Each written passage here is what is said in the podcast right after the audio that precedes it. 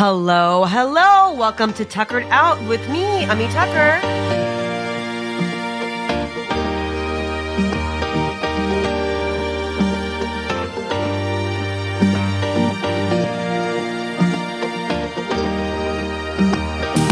Today I talked to Deepa Purushothaman. I hope I got that right. Deepa is a former senior executive She's actually the first Indian American woman to become partner at Deloitte. She's a corporate inclusion visionary and is now the co founder of N Formation. N Formation is a company for women of color by women of color where they provide a brave, safe, new space for professional women of color. And shockingly, it's the first of its kind. I don't know why I'm shocked. I feel like this should have been around forever. But hey, I'm glad it's around now. We had a blast talking. She talks about her 20 plus years in corporate America, her first book that's coming out this March called The First, The Few, The Only How Women of Color Redefine Power in Corporate America. I learned a lot from this woman. She's pretty awesome. I hope you guys enjoy my interview with Deepa Purushothaman.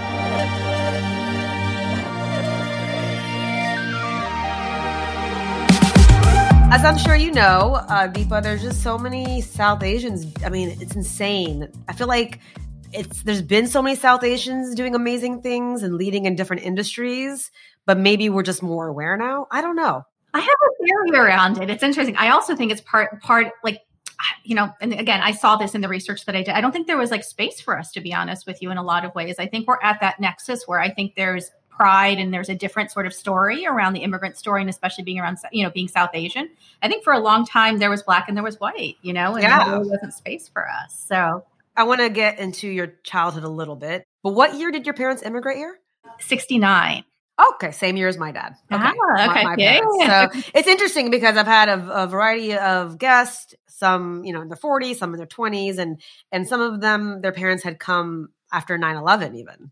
And so that's like a whole different kind of immigrant story for their parents. And it's just it's so interesting what like all the threads that are connected. Yeah. But let's start with N Formation because holy god this is amazing. So you're a co-founder of N Formation a company for women of color by women of color where you guys provide a brave, safe, new space for professional women of color. And this is first of its kind in the community, which two things, two reactions to this. One, I can't believe it's the first of its kind. It's kind of like, shouldn't have this been there all along? And the second reaction I have is, well, it kind of makes sense that it's happening now. Yeah, absolutely. What are your thoughts on that? Yeah, I would have thought the same thing. I would have thought, you know, I, I part of this is I just think COVID in itself has changed how we gather and how we what we think of as a community, right? I think there there's probably been organizations like as I've met with the women of color, right? There's sororities, there's church groups. There are ways in which women of color get together. I think there's been less focus professionally. Again, there's been segments, but part of what we're doing is different is that we bring all kinds of women of color together. So what we have found is there are Latina groups or there are, you know, South Asian women groups or there are black, you know, women getting together, but there isn't this diaspora um, of coming together because I think sometimes we don't always think our issues are shared. And so, both between N Formation and in research that I've done for my book and some other projects I've been doing, I found in the corporate space, I'm not saying everything is the same, but there's enough shared challenge that there is opportunity and power in us coming together. And so, that's why we've chosen to do it. We've also skewed a little bit more senior, although we're about to announce some things to, to really bring in some of the less tenured folks, because I think there's a set of challenges there that are different, but also important. But I think that's part of why we say we're the first of our kind. What we have found with the women who are showing up, and we have a really long wait list, is that they haven't found other things or parts of other part of other women's organizations, but they come to our group. We had an orientation yesterday, and within the first 10 minutes, seven of the women said, I've not been um, in a group where I can just shorthand or shortcut to the conversations we're having now. There's always a lot of setup, there's always a lot of backstory when you're one of the only women of color in a room. And what we're finding is when we're together, we can just get right to the heart of what's the challenge. Right. You're not tiptoeing around anything, right?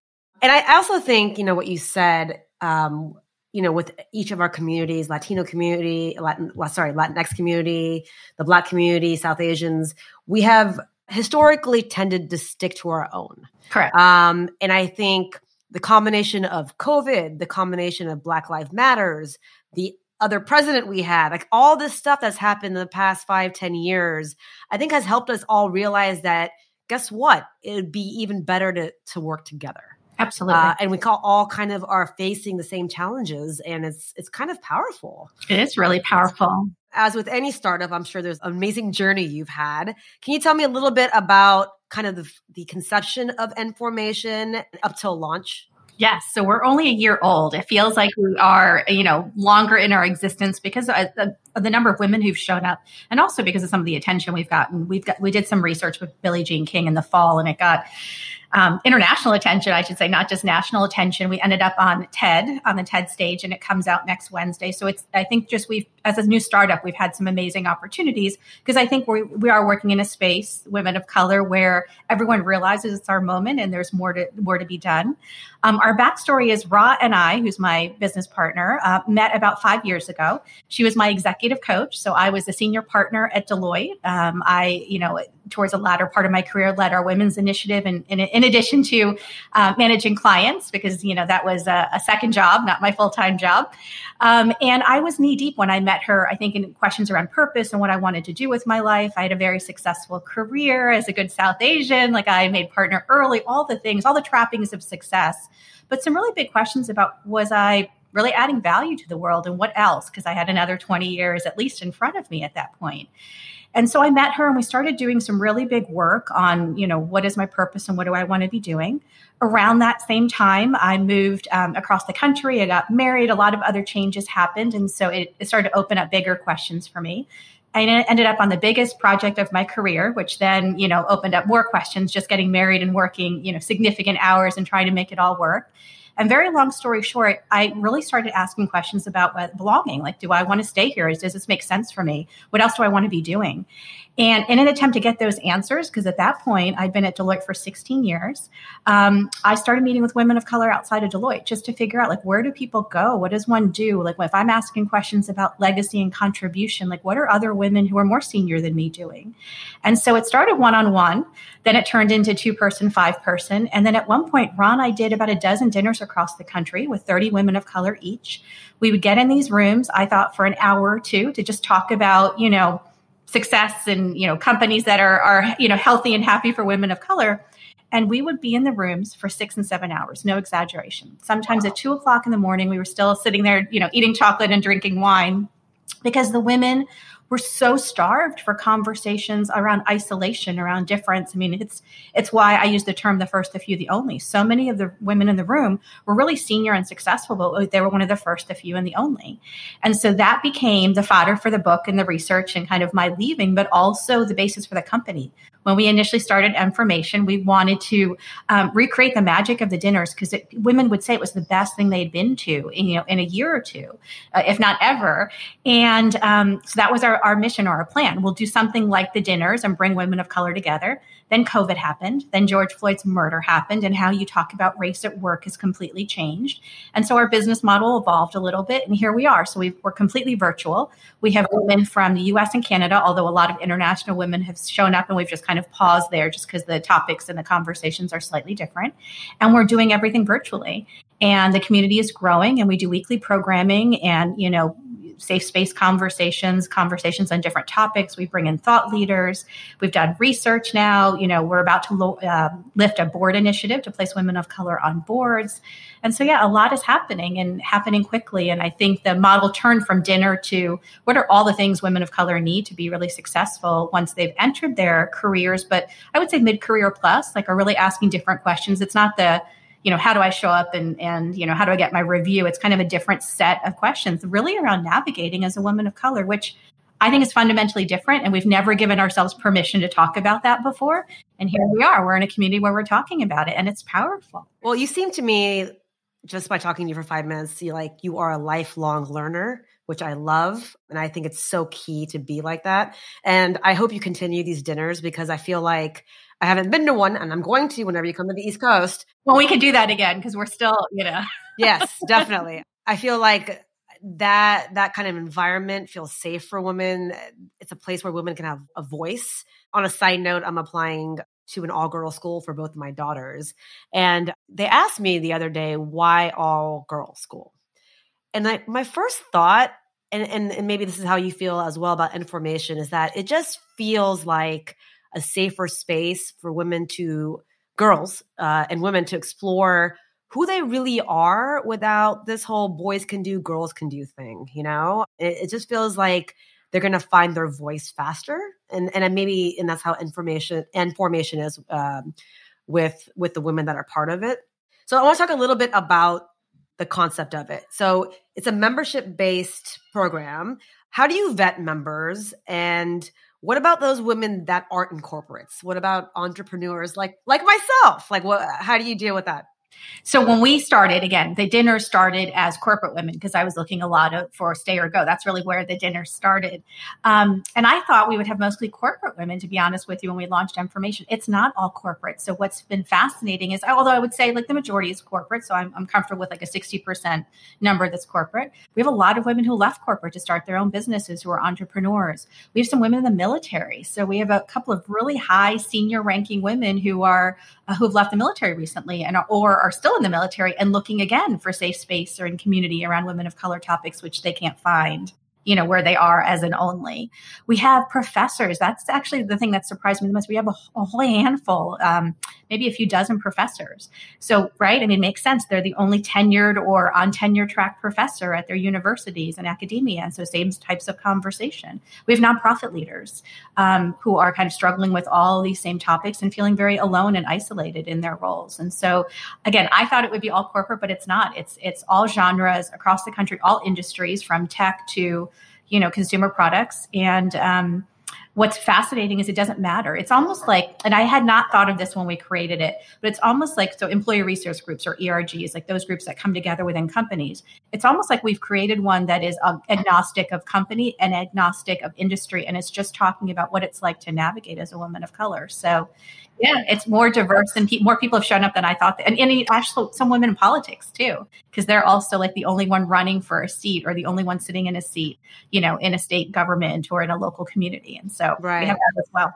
I think it's just really exciting that women and, and, people in general nowadays are content in staying where they are, that people are able to ask these questions and shift their narrative at the age of 30 or 40 or 50 or whenever it is. There's no timeline anymore about, okay, you do 20 years of this and then you're done, you know? And it, it's exciting. Again, going back to the lifelong learner concept, which I, I just, I, I love it. I feel like that's who I am because I've shifted, my, my career has shifted like 20 times. And so I originally am an attorney and I've been a backup dancer. I've worked at Enron. Oh, wow. uh, Enron was my first job.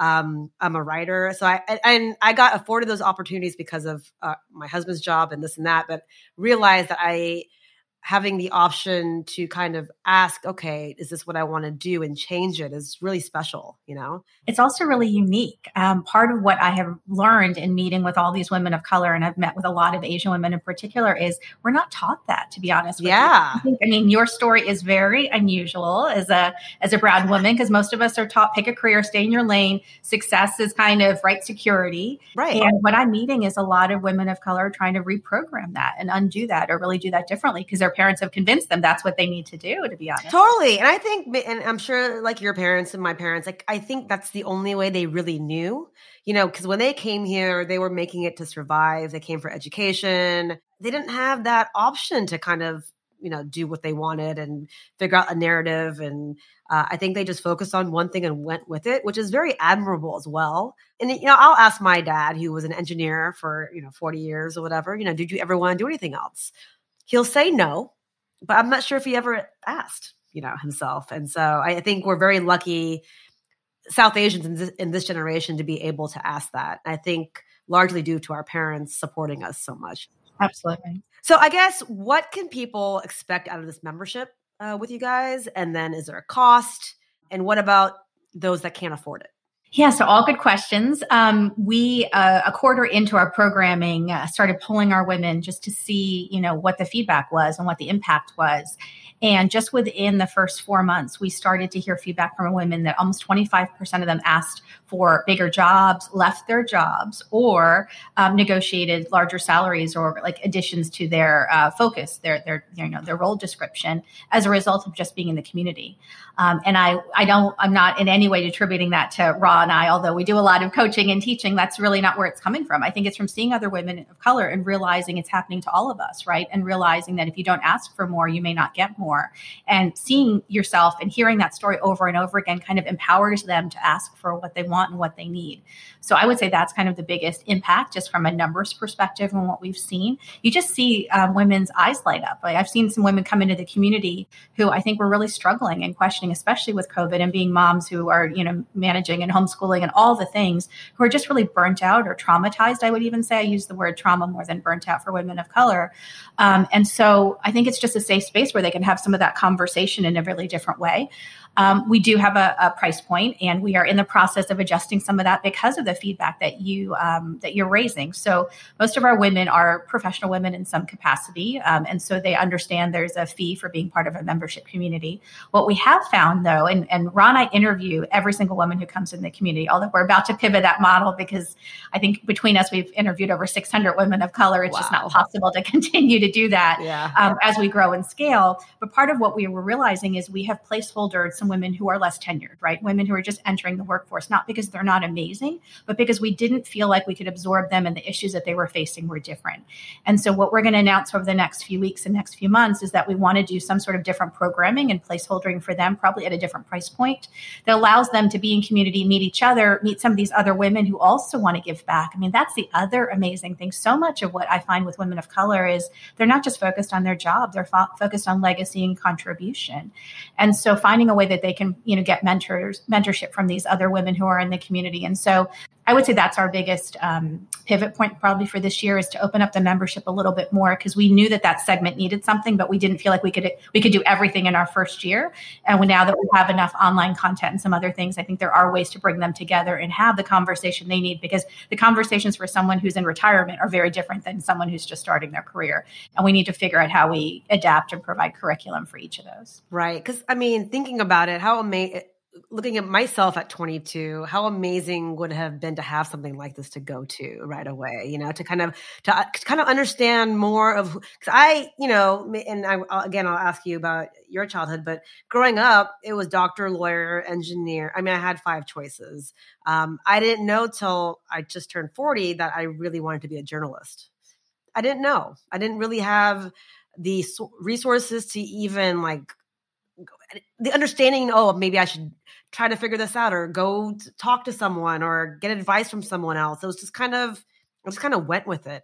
And I, so I think it's, it's truly special to, to do it with those that are just starting out. Uh, so they can, they can focus on their path a little bit more. And then, and then really quickly, do you guys have advisors or mentors? Do you partner them up? And if you do, who are they? Yeah, we are going to start that program now. So we have some women in our community that we call legacy women, and these are women who are sitting on boards currently or in you know few, like far into retirement conversations. And I'm not saying you have to be retired to have a legacy conversation, but I'm saying we have this group of women who I think are asking different questions and are just in a different place in their lives. So one of the things we've talked about doing is creating wisdom circles. Right? How do we get those women to meet with our women in some in a curated fashion where they can share their lessons learned on topics that really speak to them? So there's a woman in particular that comes comes to mind. Her name is Deb, and her big thing is she's she was a senior executive, retired now, is health. Like she realized that she didn't focus on working out and taking care of herself as she rose in her role. I mean, she literally got to the C suite, and so although she can talk about a whole bunch of things, one of her the passions and the things she loves to talk about is health and like literally finding time to take care of your body at the same time that you're doing your job. And so, you know, how do we pull out those stories or pull out what's really passionate to the women themselves and bring that to the group? And so that's that's another piece of what we're we're focused on in this next year. And so I think that'll be really exciting and different because when do you get to hear those stories and when do you actually get to you know you and, and, then how how do you connect to these people right? Like just just even connecting so many people people don't have that network at all. And so i think that's that's key really. So i'm very excited for you guys. This is amazing. So then you also mentioned the book, The First, the Few, the Only, How Women of Color Redefine Power in Corporate America, which is coming out this March. This March, yes. Congratulations, you wrote a book. That's a big deal. So I, I think you kind of answered this. This book was maybe a culmination of all your research done for and for N Formation, or was this more than that? Yeah, this book actually came before N Formation in some ways, right? So I wrote, I left Deloitte uh, a year and a half ago. So it feels like a whole new life, by the way. Wow, congrats. In the company. Um, and so I would say the research for the book um, probably came about as we were defining what the business model would be for N Formation. And we were kind of lifting both at the same time. Um, I think the interviews for the book happened earlier. So I interviewed over 500 women of color, and their stories are in the book, which is also really unusual. You don't usually get that volume or hear our stories in a book firsthand. And it's also, I did it through a traditional publisher. So it's a HarperCollins business book, which is also, again, unusual. Part of what I wanted to do was, I think um, it's amazing, and everyone should write in whatever you know traditional, non-traditional format they can. But part of what I wanted to be able to do was to actually go the traditional publishing route and say, this is a business book. It's a book for women of color, but we're part of business, and our voices matter, and we can be leaders too. Um, so yes, I would say in some ways they were parallel tracked, but this almost became the initial research, and then we've built on this research for N Formation. The re- the project we did with Billie Jean King was almost the second layer to what was in the book, right? So um, yeah, they, are kind of tied together, but I would say this is really work that has been close to my heart for the last three years. Um, you know, and so I'm really excited that it's it's finally launching. It's like a baby, right? It like, is a baby, right? A baby. Um, can you tell me a little bit more about the Billie Jean King project? Yeah, so we went to, or I should say, I should say, they came to us when we launched our uh, when we launched N Formation, and just said that the work we were doing was so important. Part of, and I didn't know this at the time, but part of what Billie Jean King's leadership initiative focuses on is inclusion in workplaces, all kinds of inclusion. And so our work was so core to what their leadership center does and the work that they want to do in the world. And so um, they just kind of opened opened the door and said, if there's anything we can ever do together, let us know at the time we were new literally they, they reached out the first week we were, in, we were in existence and there was some press about us that came out um, i just happened to reach back out to them a few weeks later and we just started a conversation around wouldn't it be amazing to do real research because again i don't think that i've ever seen so we interviewed and, re- and, and met with over 1700 women of color um, and uh, women, I should say, women and women of color, to do that research with Billie Jean King through surveys and through focus groups. And um, it is a full, you know, 30 page report on what we're finding about their experiences. And so, similar to the book, similar to this research, it's very rare to actually have something done in our voice and to have real data and real research. And, and to so that, that, extent, right? So that, that, that, number, right? Exactly. So that's why uh, when it came out November, I want to say like the 15th, 10th or 15th, like the middle of November, it got a ton of attention right away because um, I think there's a lot of amazing reports. I love the McKinsey report that comes out annually on women in the workplace. And they this year did, you know, and I think last year as well, a segment on women of color. But what we wanted to do was make it the entire paper. And so the paper is literally written in the voice of women of color. It tells our It's kind of, um, you know, I call it snarky, but I think it's what we call it is like real talk. Like the entire paper is defined as real talk. And you don't often hear that. And part of what we're trying to showcase for people is that women of color have interesting lived experiences that make us natural born leaders. And you don't even allow us to talk about that or bring that to work or kind of prize that as leadership. We're all fit, fitting into this mold of this one sort of leader, right? We're all trying to mimic what's come before us. And those are white male executives that don't really resonate with a lot of us and ask us to really stub who we are and kind of erase who we are. And so much of the work that I'm doing across, whether it's the book or N Formation, is that we have voices, we have stories, we have power, but we're muting that power if we don't find ways to, to harness it and to bring all of that forward. And so it's more complicated than just be yourself. That's not what my message is. Like that's not going to work for you in all places. But it's that we have to change the narrative of what leadership looks like. And leadership can look like you and I, but we don't often think of it that way or paint that picture in media. Yeah, I think, you know, maybe, and, and, I'm not sure if I'm putting this the right way. I think for us, for women of color, it's kind of a, we're kind of having to do a double hurdle here. You know, we're women. So naturally, women historically, naturally, whatever you want to call it, have always been a little bit more silent in, I believe, in corporate America, in the boardrooms, in, in any room, in the, in the, in the classroom from day one. Um, and then two, women of color, and, and, particularly South Asian women, are also kind of raised culturally in a certain way. And so people like you and I have to kind of step over both of those obstacles. Yes, you know? Um, and, and, it takes a while to get there. Absolutely. Know? Which is why I started and, a podcast. This is my voice. Yeah, no, I mean, I think this is amazing. It, I mean, it's it's about voice, right? I think that's what we're both doing in different formats. And I have a whole chapter in the book that talks about the, the almost the, the dual worlds that we navigate as women of color, right? And I think they're different for Latina women than they are for Indian women than they are for Black women. And even within those segments, right? They're all they're all going to there's going to be nuances. But so much of the story that I heard from South Asian women was I'd go home and my family or my extended family, or my in-laws had a different expectation of what I was supposed to do at home. So I might be an executive at work.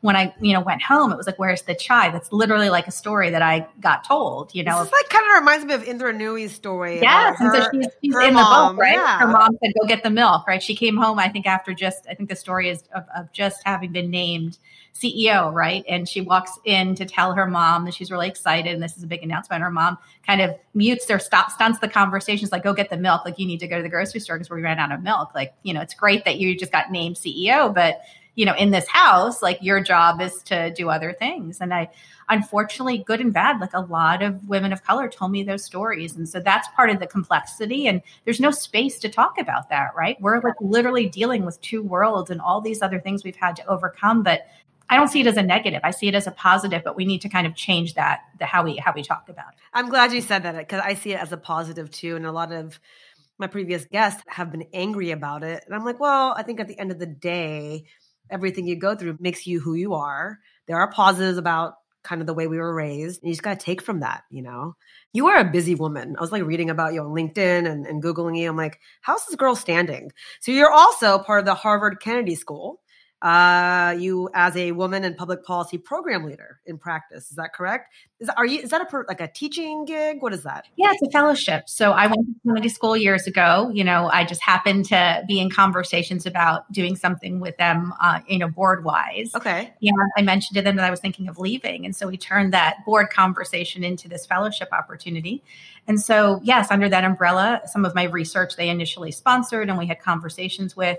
Obviously, with COVID, things change. Otherwise, I was going to, I live in California, right? They're based in Boston and everything went virtual. But the plan had been to do like office hours and to teach on a regular basis and do some other things. And so we, have been a little bit flexible. But it's been a really great affiliation and a way to do some research. I actually just did a, a piece with um, three professors last week that came out in Harvard Business Review on women of color in negotiation and how we negotiate differently. And that came from my position there and some of my work there. Very so, nice. I'm yeah. gonna, we, my husband went to HBS. Ah, okay. Uh, so yeah. I'm very familiar with Boston and the Harvard campus. I used to take the Chinatown bus from New York every week. Ah, got I was it. like, yeah. you better propose to me after this two years of bullshit. so, so there, you know, you, I, and I, I had read that you are focusing on advancement of women of color in corporate America, of course. This is a loaded question. I know there I know there's not one answer to this, but if you could maybe sum it up in a few sentences, what will it take to advance women of color? What is it going to take? Is it, you know, cuz I think we look at advancement in all sorts of sectors and, and industries and areas and progression isn't linear, right? It goes in ebbs and flows. And so then how do we keep it going?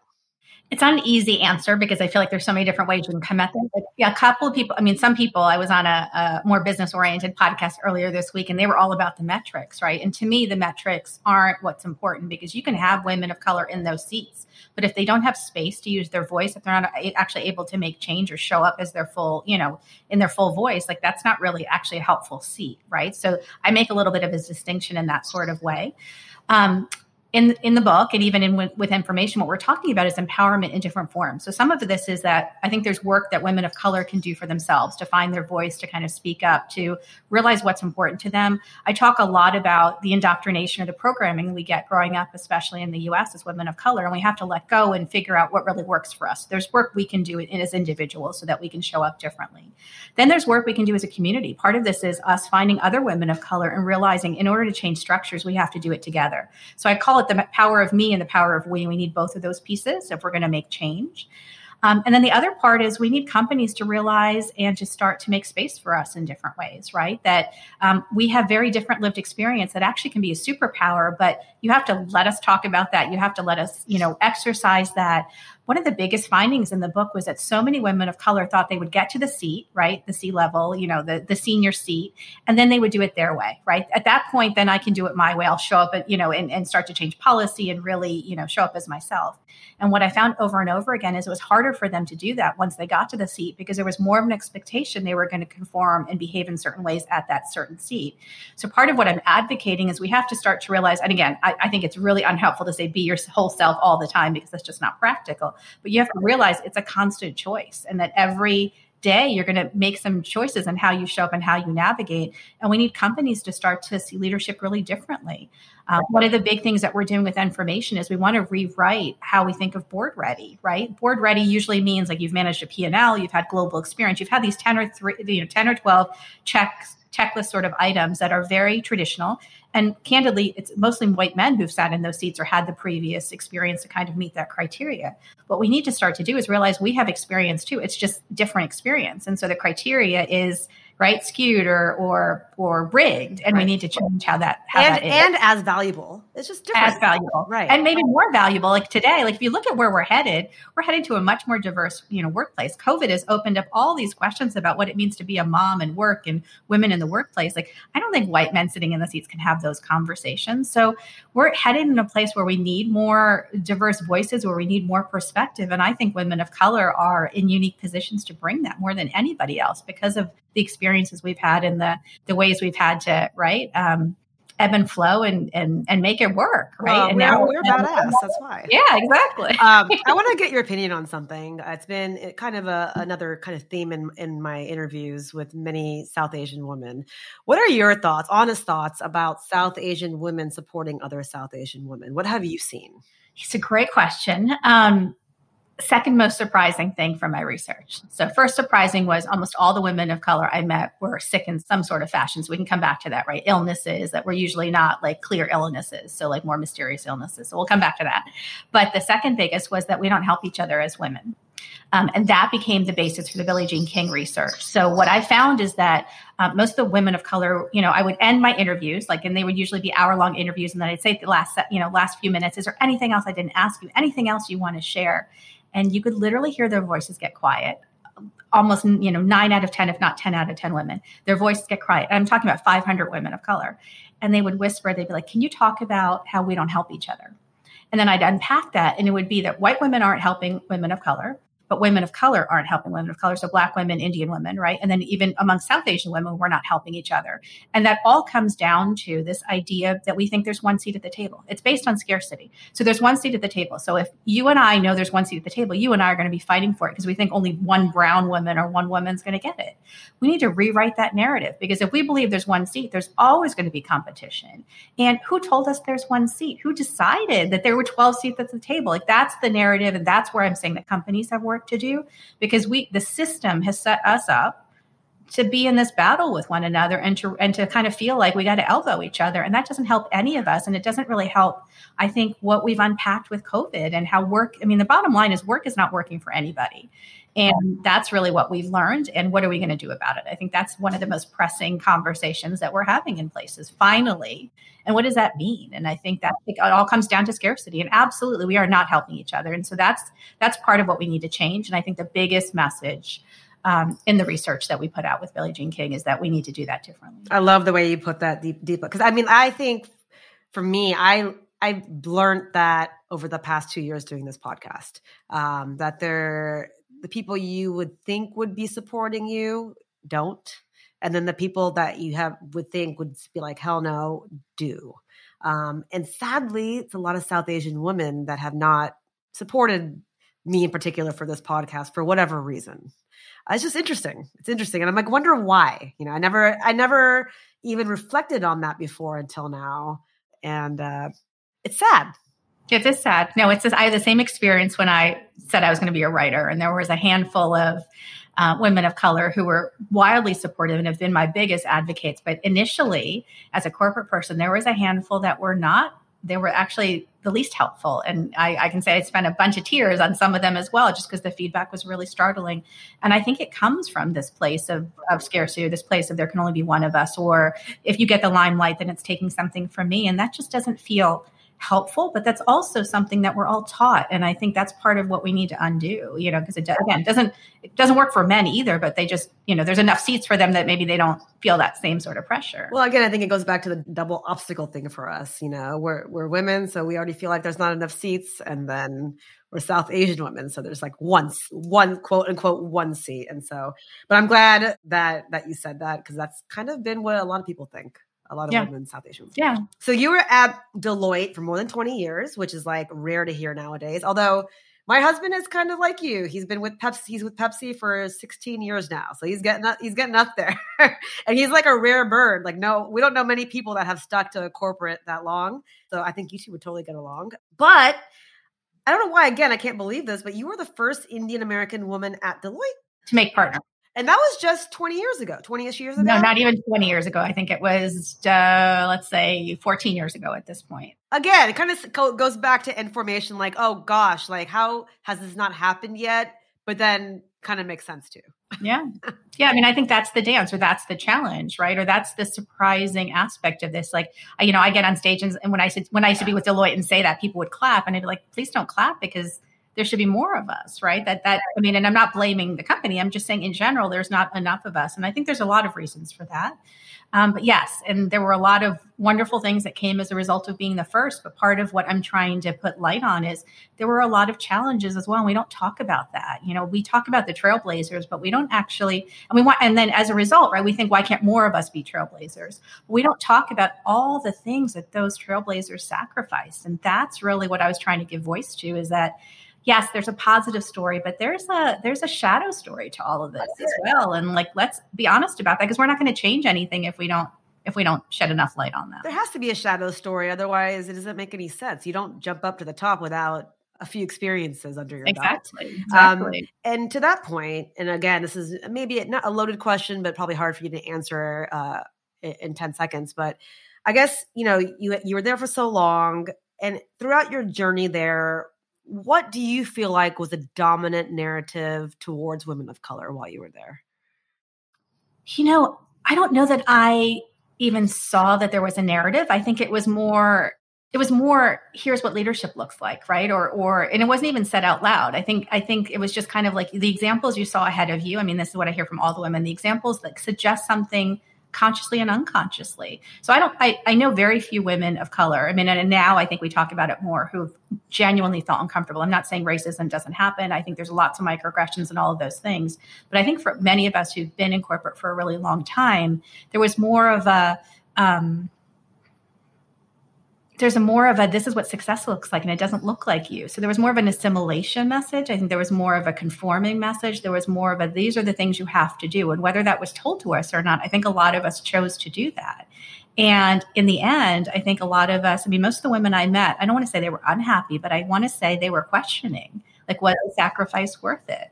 And so that's really what i think needs to change. And um, you know I love this line, um, and it took me a long time to come to this. I think it's a really interesting conversation to think most women of color are in a system that wasn't created for them, wasn't created by them, and candidly probably doesn't even really want them there, right? To show up in their full selves. And so, what is that doing to us? And that's why, to come back to the health story, I think so many of the women of color I met were ill, right, with skin rashes and stomach problems, fertility issues, because they're traumatized from being in a system that doesn't allow them to show up or be in a full voice. And as a result, they're really kind of muting themselves and erasing parts of themselves, which causes physical manifestations. Completely. Um, yeah, I, th- I, think, I mean, the bottom line is a lot of women of color coming to us in N Formation because they're not happy, right? And they, yes, they want more power, they want more advancement conversation, like how do I do this, how do I do that? But a lot of them are really struggling with do I want to stay here? Right? Is this is this a, is the is this the best use of my gifts because it's hard. Right. I, uh, I mean, a, a, quick personal story. I got um, diagnosed with ulcerative colitis about two and a half years ago. Um, I, you know, got married to a wonderful man, love him, God bless him. But you know, we've been following his path, his career, and I found my, found myself being the Indian wife, trying over and over again to start a career uh, to have a voice, and it led me to to this this illness, um, the stress of not having one. I think, and I kid you not, once I started this and and kind of kept it going, it's it's changed my dynamic with my body. I, I feel I feel like I'm a different person now. Just being able to find my path and my journey and my voice and not having that typical not typical anymore, but historically typical Indian wife role and it's yeah it's interesting how it manifested into something physical no thank you for sharing that but I, I my story is almost similar i mean not not the husband part because i got married later um, and i married a partner at deloitte so we, and he left two years before i did but we were both partners at deloitte so we had the same job so there's a lot of that sort of okay. dynamic fascinating um, but part of why I left was because I ended up finally, 16 doctors later, getting diagnosed with Lyme disease that was triggered wow. during that crazy project. And it was a series of these like growing physical symptoms that I couldn't really understand, hard to diagnose, all the things. And I think at the end of the day, it was because I wasn't in full voice. I wasn't really where I was supposed to be. And I think sometimes when you end up with those physical manifestations, it's the universe telling you like you're not in your right place. Totally. so I'm going to do some things to you to make you question. I totally believe that. That's true of almost all the women I met, to be honest with you. I think when you're not doing your purpose, when you're not in your full power, when you're not in your full voice, your body lets you know. And I think as women, and that this is also there too, as women of color, like we come from cultures where our bodies know, right? We were come from cultures where we were like historically our cultures used to listen to our bodies, like with Ayurveda and all the other things. And we're now in a place where we kind of ignore all that, right? It's all about productivity. And so I think our bodies act out because we're not listening. Yeah. It's a slap, a little bit of a wake up call, right? Um, so quickly, I wanted to talk about your childhood. Uh, I know you went to Wellesley College, Harvard Kennedy School, LSE, London School of Economics. So you were the you were the good Indian girl. You, you did the right path. Um, was this coming from you, from parents, from both? How was your household growing up? Was it typical, like traditional Indian household where you had to be a doctor, lawyer, engineer, kind of like mine, or or was it, or were your parents a little bit more open? Yeah, it's interesting. Like it's it's like yes and no. Like so, there's definitely like confusion or things I'm still I think sorting out as I, I as I talk more about my childhood. So it was me and my sister. So I'm the oldest, uh, older by four years.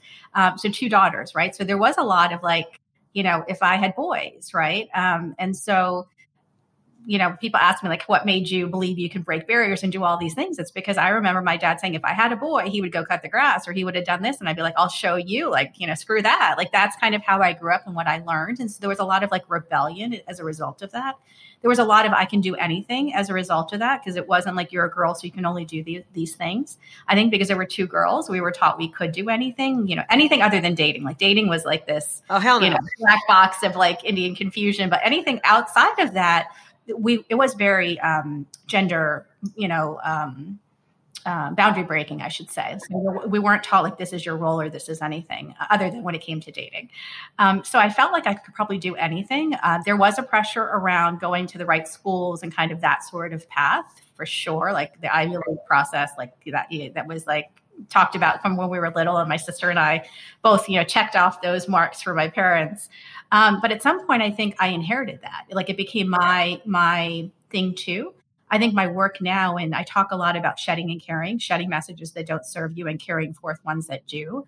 Um, I think that was their message, but I don't know that I knew it at the time. And I think that's part of what what you take on when you're when you grow up in a South Asian household. Like, what is success, and what does that look like? And success doesn't always look like health and you know real happiness and um, stability. It's kind of those definitions of stability are go to the right school, make a lot of money, be in a corporate job, or be in a traditional job. I should even say, right, not corporate, safe, something safe. safe, where there's an income and you know there's stability. And I think um, when you don't do that track, there's a lot of questioning. So consulting was not that track, by the way. Like Deloitte was not that track because it was confusing, right? I lived in a, I lived out on a plane. Like I did four cities a week. Sometimes I was single until I was 40. Like my parents are, were confused by what I did. Um, so I don't think I grew up in that traditional way. Like I grew up, like I think what, like a, how a boy child would grow up in an Indian family, um, you know, and, uh, you know, that brings with it its own sorts of confusions and thoughts. But I also think it made me, um, believe I could do anything. Right? Um, yeah. I yeah. mean, you wrote a book. are your are your parents still around? Yeah, they are. They um, they split split their time between um, New Jersey, where I grew up, and India, because my sister actually went to India as an expat. Um, and so did I. Oh, I, okay. I spent five years, well, four years in India. I spent one year uh, after Enron because somehow Enron did not work out. And then I was a backup. That's when I was a backup dancer and I DJed there and stuff. And then we spent three years there after we got married, uh, expats with Pepsi. So I was okay. in Delhi and Bangalore. Okay. So it's it's, a, it's, a, it's an experience. I'm sure your sister is having. I want to say she's probably on year nine. Um, I think I lose. I've lost track, like, because it's almost a decade. Yeah. Um, and she's in Mumbai, and part of why she's there is because uh, she has a, a, really cool executive job, but she also we started a school, a leadership academy for girls in Pune, and so that's part of why she stayed. Um, and now she's raising her kids there, which is a whole different set of questions because her kids are her husband is Puerto Rican and Cuban, and so like now you have different you know all the identity questions you have here being indian like are now transported there because they're not 100% indian right That's so it's, it's, kind of funny to watch that set of conversations yeah well bombay if you're going to live anywhere oh, that, that, that's the place to be. Still my favorite city there. Um, yeah, would love to love to chat with her, see how see what her experience has been like. We went there before the kids, so it's a little bit different so I also know. I mean, again, like I like I mentioned, I was reading all your stuff. I'm like, this. I can talk to this girl for like uh, two hours. You're in the uh, you're an Aspen Fellow. Uh, you're on the board of Avasara. Avasara? Right, that's the school. Okay, Avasara. Yep, okay. in India. Uh-huh. Uh, my parents uh, actually have helped build schools through Manav Sadhna. Okay. Uh, as well, and so they go they try to go back and forth as well. Yeah. Before COVID, I went every year because this, I mean, this was a labor of love. Like we yeah. built it from scratch, a whole campus, and it's one school. So the idea was we teach boys how to be leaders, but in India, there's not, there's no sort of boarding slash leadership academy for girls, and so it was a very different sort of model. So it's it's very small. It was 400 girls. It wasn't trying to be thousands. It wasn't scale. It was like you can actually teach leadership but you have to create a different atmosphere. So it's a very different. I would love to visit. I need to go. We haven't we haven't gone back to India since we uh, moved, uh, just because after India we were in uh, Dubai, then Dallas, then Arkansas. Now we're in Greenwich, and we're going we're going back to Dallas this year. Oh, okay. You moved uh, around quite a bit. Oh my yeah. lord, help me! And then the, the two babies in between, and just yeah. Um, but dying to go back. It's been it's been too long. Um, okay, uh, just a few fun closing questions. Sure. If you could collaborate with anyone, who would it be? I've always been a fan of Oprah, right? I mean, a lot of brown girls say that, but I, I just feel like when I was growing up, Oprah was on television, right? And so you would come home from school at four o'clock, she would be on television, and she just talked about things that I'd never seen talked about before. Um, so just from a woman of color spe- perspective with everything that we're doing, it just, I would love. It feels like she could be your friend, right? I'm like, I think she could be, you know, her and I could be friends. Yes. Like if she met me, she would want to hang with me, I think. Right. Um, is there a South Asian woman you look up to that you would like to work with? Um, you know, I've been following quite a bit for the last year Deepica with her new, Live Tinted yeah. um, you know, makeup line. Some of the messages She's about accepting yourself. Yeah, yeah, like accepting yourself and who you are. So, um, yeah, I, look up. I, I don't know. I, I, more just like I would love to just have a conversation about like how she's come to some of that and you know what she continues to want to work on and so much so much of the messaging is about accepting yourself which is what I think we need more of right yeah. I, think, I mean I briefly touched on this before I think we started but I think there's a lot of being confused when you're South Asian and growing up in the United States and a lot of pain and shame and wanting to deny kind of our past and I think that's changing with folks that are younger than me but I think it's just starting to pivot and so I think it's an important conversation. And I love that she's leading some of that. Yeah. If you could have a billboard on a major highway anywhere forever, what would be on it? I love the slogans around be the change, right? Like just be the change you want to see.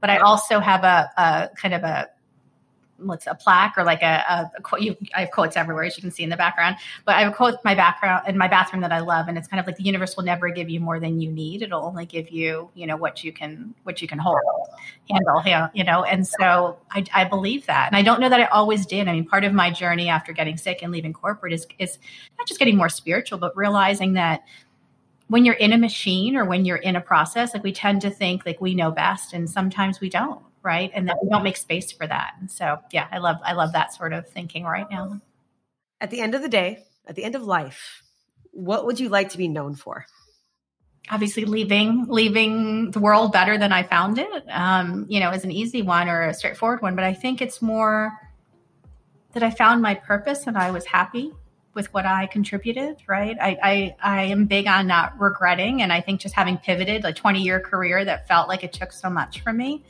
I just, and I'm in a place where it's taken me a long time, but I'm happy and I'm content and I'm doing what I love. And I just want to continue that. So, yeah, just being cheers, cheers to that. Cheers to that. Yeah. Cheers, cheers to like getting to know yourself uh, at a later phase in life. yes, know? yeah, it can um, be done. yeah, I, I, think that's also a big message for me. I, I tell a lot of my friends, I'm like, it's it's sounds cheesy. It's just never too late. Yeah, it's never to, too late to figure it out or to change or to question. I think I think that's another main thing, a uh, big big idea for a woman of color. Don't don't worry about what everyone else thinks.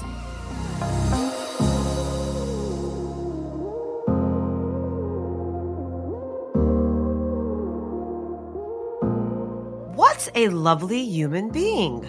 I swear, the whole time she had this smile on, she had this radiance coming out from her. Just what good energy. You guys, please check out her site, D E E P A P U R U dot com, to see what she's up to. Hopefully, when this stupid pandemic ends, she'll be coming to your city for dinner. As always, follow me at Tuckered Out Podcast, tuckeredoutwithummy.com, Apple reviews, blah, blah, blah. You know what to do. Thank you for listening. I'll see you next week. This is Tuckered Out.